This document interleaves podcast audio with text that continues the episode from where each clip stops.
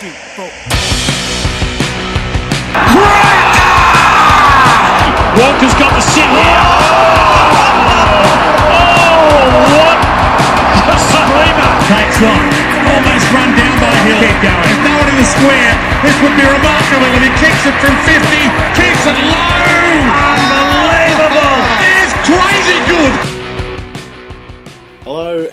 Welcome to episode three of The Weekender. We have two very happy campers in the studio today because Mike Carlton and James's North have taken the two biggest scalps of the weekend. James, how you doing? I'm good. I'm very good. Can't take the smile off my face. He's been very happy the whole morning, as have I. We'll be talking about the fallout from both of those games, as well as a bit of Gold Coast Essendon, Bulldogs St Kilda will also, will also be on the cards. Have a few looked at a few uh, contentious reports over the weekend, a few big injuries. So it's a big show all around. We'll get straight into it as always. And one of those nights has it. Decide bottom. And Carlton win by 10 goals against the arch enemy. That is sweet. Yes, it was very sweet. Carlton defeating Collingwood by 10 goals MCG on Friday night. It was a big win, and Carlton proved themselves as premiership contenders, didn't they, James? They did. And you were there. You I were was there, Yeah. as always. Um, had good seats behind Chris Scott of Geelong and Had a look Brett- at his notes, are you? Uh, had, a, had a bit of a look at his notes. He probably should have been focusing more on North by the looks of it, but um, yeah, it was a big win, a big win, and Collingwood. The fallout from Collingwood has not been pretty. They're all fighting against each other. We'll get to that in a minute, though. But we do want to talk about the winners. The Blues. They were very good, James. Are they the real deal? it's too, it's it's early. It's very early. I, I'd love to think we are, but I don't want to put too much pressure on us because I know a lot of people are. But I mean, you look at the depth through midfield now, and it's just it's very deep.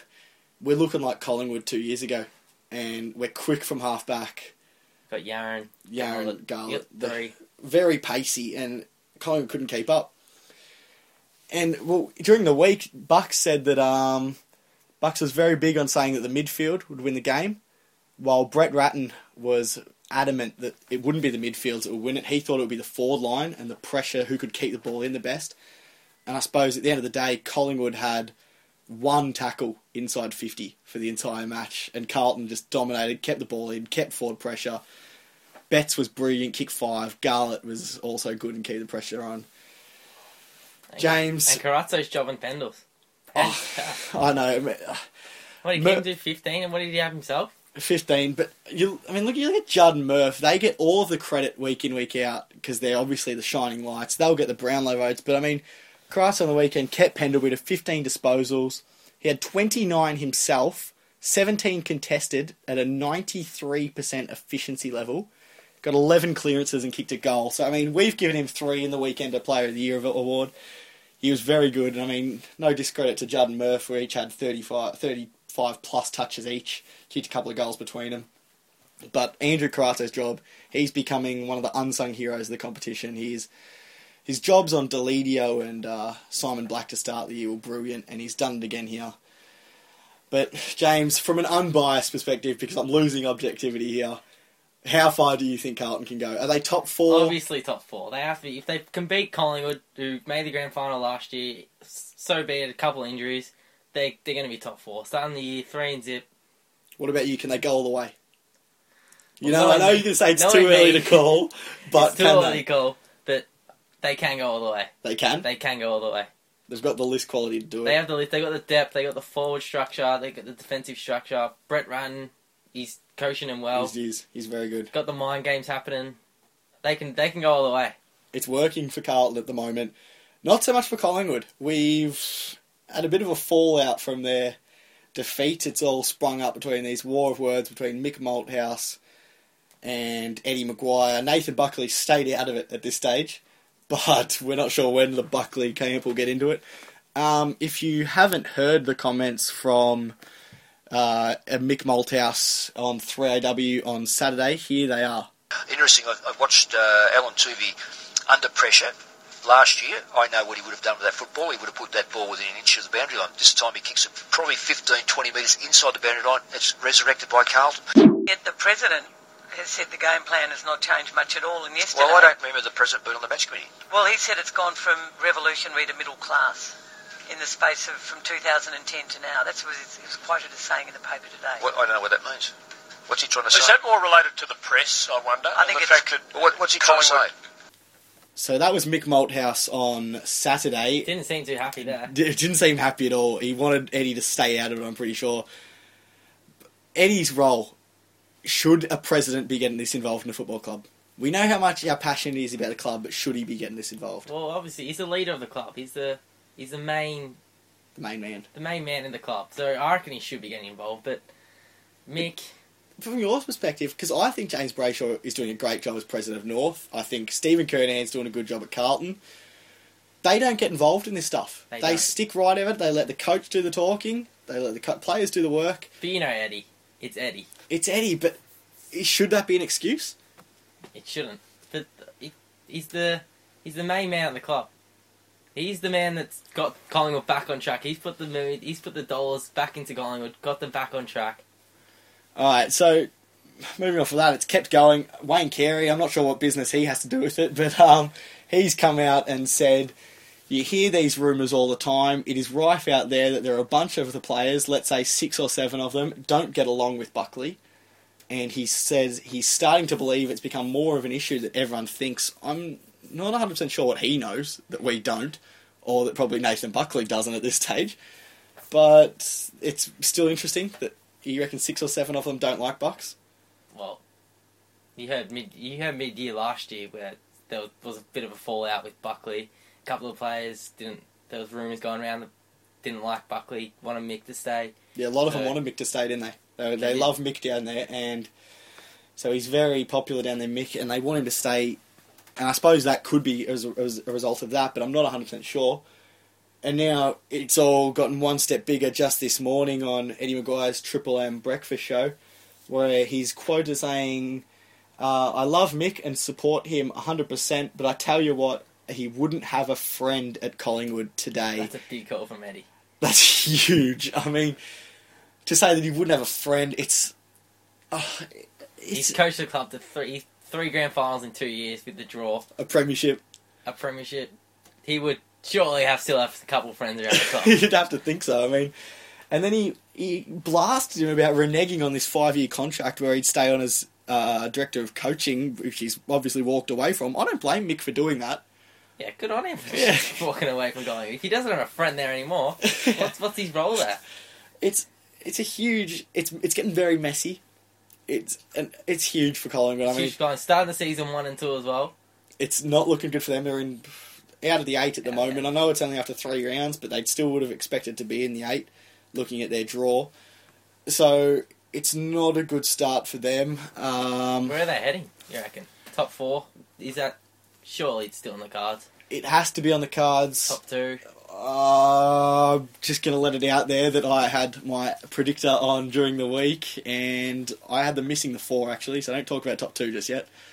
But I still think they are top four quality. I just think that the way it's going, they need to get back on track very quickly. The injuries are going to hurt them though. Luke Ball gone. Ben Oh. Reid. Yeah, Ball's gone for the season. Reid's out for a month. Tarrant's out for a month.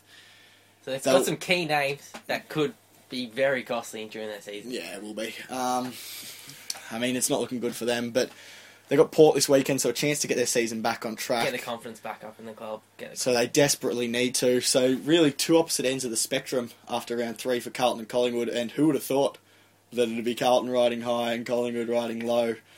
But can't complain. um, You've got the lid off, don't you? I got the lid. No, it's staying on. Staying on. I said it might be off if we beat them, but it is staying on for this week. An unbelievable goal! Unbelievable! Jack Ziebell! What a kick! Four goals for the afternoon for Jack Ziebell. Astonishing! Yes, it was a fantastic goal from Jack Ziebell, a fantastic game from the returning North Melbourne vice captain. Four goals in his first game back from a three match suspension. But it wasn't just him, it was an all round team performance from North Melbourne. They were brilliant. And James in here, smile from What a ear to game! ear. What a game that was. Went to my first game of the season last night, and to see North get rid of the Geelong, the 2011 premiers, Oh, I was happy. He's I was happy. happy. And you think my lid's off for thinking Oh. Carlton the Premiership favourites. I woke up this morning to James walking over my house being like, we'll just take out the Premiership this year. You, you think the lid's off at Princes Park.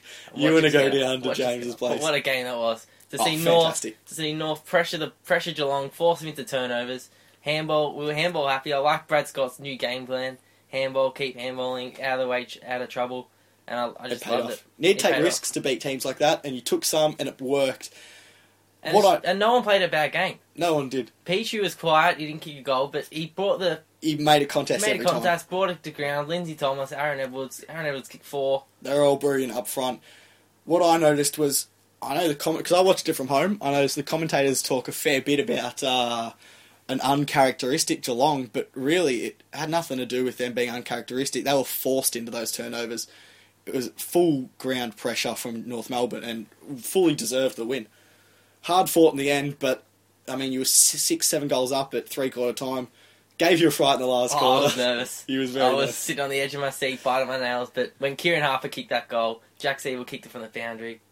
Then I knew it. I How, knew it. how good is Jack Ziebell? First game back, It's his, he's played 46 games. He's 27 disposals, 8 clearances, 4 goals. F- and first game back for the year, it's going to be hard for a player to miss three games to get themselves into the right position. You could you could tell you could forgive him if it took him three or four games to get back into it, but to do that against a quality side like Geelong, first up, he's just been given the vice captaincy. If He's I'm not just wrong, been given it. Yep. and I know you thought he might have been given the captaincy. Bit too young still. But only 20 odd. He is a fantastic player and definitely one for the future. North have got a lot for the future. Ryan Bastinac. Uh, he's another He one. He started the year. Another f- another four goals last night to add to his three last week. He got 26 touches as well. He's one that's flown under the radar for a couple of He's years. He's one that's been. Like, he's been ready to come he's up. been no, he's been rumored to go to GWS at the end of the season. Oh, really? Yeah, he's been one of the rumored. So if North have to keep a hold of him, It's a very they big for the future. So But, um, 26 disposals, four goals, and another quality performance. It was. And the one I want to talk about, Brent Harvey. How old is he now? He's 30 odd, Yeah. mid 30s. 30s. He's had a fantastic start to the year. If we read through his stats, round one, 21 touches and three goals. Backed it up in round two with 32 touches and two goals. And last night, 38 disposals and a goal. He's not aging, Brent Harvey. He's, him giving up the captaincy has helped him. it has. The pressure's lifted off his shoulders, and he's playing. He's playing, and the North midfield have taken more control. Like Geelong, they've been forced to put players on Swallow Wells when Harvey's been able to run loose. Exactly. So he's been able to rack up the disposal and kick goals. And we mentioned it last week when Harvey copped the heavy tag in the second half, and that's when Bastinac got off the leash. So they've got these players now that the depth in midfield where they can start rotating and getting bodies And forward. that's what teams need. They they need them five, six quality midfielders to help bring the team. So if one has a poor game, then another can step up and have a good one and help the team out. And it's exactly what they're doing at the moment. They're one and two, uh, two and one, sorry, and that's Geelong who are one and two. That's they come off a very good win last week over Hawthorn, but they could easily be zip and three, They and they probably should be zip and three because they probably shouldn't have won last week. Where where where are they headed this year? We talked about Collingwood maybe missing out on the four. Where are they going? Well, they've had three three tight tight games. Freo round one, that was close. Hawthorn, they just got over the line, and even this North game, seventeen points, still very close. But you could they would So have to a- be top four. It's a tough start to the season, but for the reigning premiers, they probably would have been hoping to be Three is it. three and zip or two and one at least. So to only have four points on the board at the moment is not ideal for them. But I And it's going to be tight this year. Collingwood started one and two. Geelong started one and two. Not a lot of team. Not a lot of the good teams last year have started three and zip. yeah, that's exactly right. And if we look through the list now, I mean, Hawthorn, West Coast, Carlton, even Sydney with their pretty fairly easy draw. And just add Collingwood to Geelong to that. They're all going to be fighting for that top four. The top five and six is going to be very clustered. Very very costly. and especially with North Melbourne really pushing up now, and I suppose Essendon are three and zip still. St Kilda are playing some all right footy after a first round loss. They'll they'll start pushing up, and it will be difficult one to call. It's very it's going to be packed. It's going to be a tight top eight this year. it's going to be very packed. tight. Can North do it then, James? We can do it. We We can. can do it. As shown on the last yesterday, we can do it. We can pressure the top four teams. If we get a couple wins against the top four teams throughout the year, we don't we don't really play them much. We've got a, we've got a luck of the draw very year. good draw. You played Gold Coast twice, Great Western Sydney twice. So that's 16 points to start with, really. So I reckon we can do it. I am with you there. I have you down as Probably a six on your ladder. yeah. I had sixth on the predictor, which I did this week. So I think you'll be around that range. Saturday night, Metricon Stadium, Dustin Fletcher's 350th. He had another brilliant game, 20 disposals, I think it was, for his 350th. So well done to Dustin. But Gold Coast, they pushed Essendon all the way. They were in front at three quarter time and only lost by a couple of goals in the end. Essendon started kicking away in the last five or ten minutes. But Gold Coast led by Gary Ablett, his fourth 40 plus possession game in a row. He is Four in a row. an astounding player. And he had 45 touches, 27 of them contested, which is just unbelievable. You think about how many players get 27 touches, and that's a good game is 27 touches. And just to get that alone in contested possessions is fantastic. Could there be a second round on the way for Gary Ablett as a Gold Coast player? Yes. Yes. He's currently joint leader on the Weekender. Player of the Year award, and But will the umpires give him votes? Of course they will. I mean, I mean, he's so noticeable in a, in a team like Gold Coast that's at the bottom of the ladder doesn't have too many key senior players that will rack up votes or young players that will get noticed. Ablett stands out, and I mean, we've had him polling from all three games so far this season because he's had forty plus possessions, and if you get forty plus possessions, you're likely to get noticed, and that is why I think he is at the moment he is joint favourite. I think on uh, in Brownlow betting, but um. I definitely have him down as a front runner throughout the season. There's not too many players better than him in the competition No right way. now. We talk No way. about Buddy, we talk about Judd, we talk about these players that are going to be top of the range, these type number one and two, but he is definitely for me the best midfielder in the competition at the moment. Playing on a side like Gold Coast, he's taken that extra step to lead a young side. Walked away from Geelong. It would have been easy for him to just give up, but he hasn't. And at the, at times, he's their only half decent player. So he's done brilliantly. James, do you have anything to say on Gold Coast or Essendon? Will they? Most likely Essendon. They've had an easy start to the season. I know, I know they beat North three points. Who they play last week? Played Port, Port last week. just got over the line. Then just got over the line this week against Gold Coast. Can you see him top eight? No. I initially had them and St Kilda who to drop out, but uh, I mean, with this easy draw, they're three and zip, and you can't say a side that's three and zip are going to miss out in the eight just yet. I mean, they're one of three sides that are yet to lose a game. So I know their form hasn't been great, but they can click into that extra gear. And They've I got suppose the confidence around the club. So Their, their first test really is next week when they come come up against Carlton. But more on that later. But I suppose for them, it's a measuring stick next week to see where they're at and to see if they will start losing games or if they will keep up this consistent start to the season. Um, moving on, we want to talk about a few reports that we've seen this week. There's been a couple of the big name players. We'll start with Adam Goodes, the uh, the knee the sliding against. knee, the sort of soccer type Yeah. tackle. What do you reckon? Will he get? He's de- he's been reported. Will he get suspended for that? I don't think he will. I don't think he will. It wasn't really reck. It was reckless, but it wasn't. Wasn't meant. Wasn't. wasn't wasn't a lot of contact, so contact probably won't be that high or medium range which they give it. He hasn't got a good record though at the tribunal, so it's it'll be an interesting one to see. We've got if- them next week, so I hope he gets a couple weeks. but um, if you look at the replay on slow motion, which they do now, they slow it down a lot. But he didn't even go in head or hands at He the hit ball. his, hit his like hit the who was it Hamish Hartlett hit yeah, his side. yeah, but I mean, he he looked like he was sliding in with his knees. He didn't look like he had any intention to go for the ball, and that's the worrying thing for Adam Goodes. Brian Lake, he's gone. He's gone. The, t- Matthew Scarlett all over again. Yeah, it is. He had a frustrating game um, on Saturday night, as a lot of Bulldogs players did, but there's really no excuse for that. So you're expecting three to four. maybe if, uh, two, three, I reckon. Four might be a bit much if Scarlett got three. Scarlett did have a poor record. And the last one is Lance Franklin. Um, I don't even know if this will go to the match review committee, but um, just a little trip on Graham Johncock in uh, yesterday's game. He not with the legs though, pulled him down with the arms, which is a little weird, but letter of the law should be looked at for a tripping offence. And I suppose while we're on the topic as well, we might be talking about injuries. Um, we've already talked about Luke Ball. He'll be out for the season with a knee injury. It's bad luck for him. One of the good guys of the game. One of the few Collingwood players that I actually don't mind. So if you're out there, Luke Ball, good luck to you for the rest of the year. Nat Fyfe, he He's a huge loss for Freo. he could and rumours out this morning that he could be out for the season with that That's shoulder a injury. huge loss for Freo. It's massive and huge loss for our super coach teams as we've already talked about. But yeah, he's we talked about him taking that next step to the elite level and I mean, to go down with that injury, and they said I think a couple of three, four months at best for Fyfe, so not looking good for him. Luke Breust, Two ugly collisions here. Luke Breust and Jack Grimes. yeah, Breust wasn't good. I mean, full credit to him. Twenty-eight minutes on the clock. There, he sides nine, ten goals up, and he runs back with a flight like that. But was it stupidity or courage, James? He has to go for it. He had to go for the ball. He had to, he was looking at the ball. Would Alastair Clarkson have forgiven him if he didn't know, knowing that what would have what was coming? Oh, he, he would have to. He would have to forgive me. But Talks now that he'll miss a big game next week against West Coast. So, it's is it worth it? I mean, they're nine goals up, James, Nine with goals up. two two minutes left on the clock. Is it worth missing a game for that?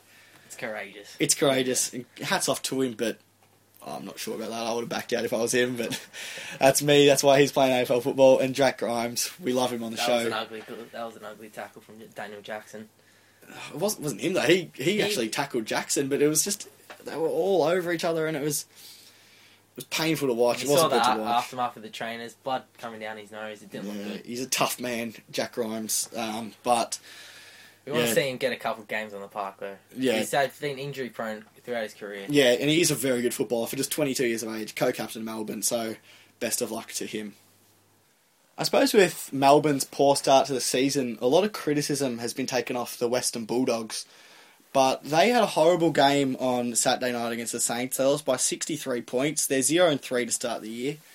They played one half of footy against West Coast and then got blown out in the second half. They lost to Melbourne in a game which at the start of the season they might have been expecting to win, and now lost by 10 goals to the Saints in a game which they were 80 90 points behind midway through the last quarter. They kicked the last few goals.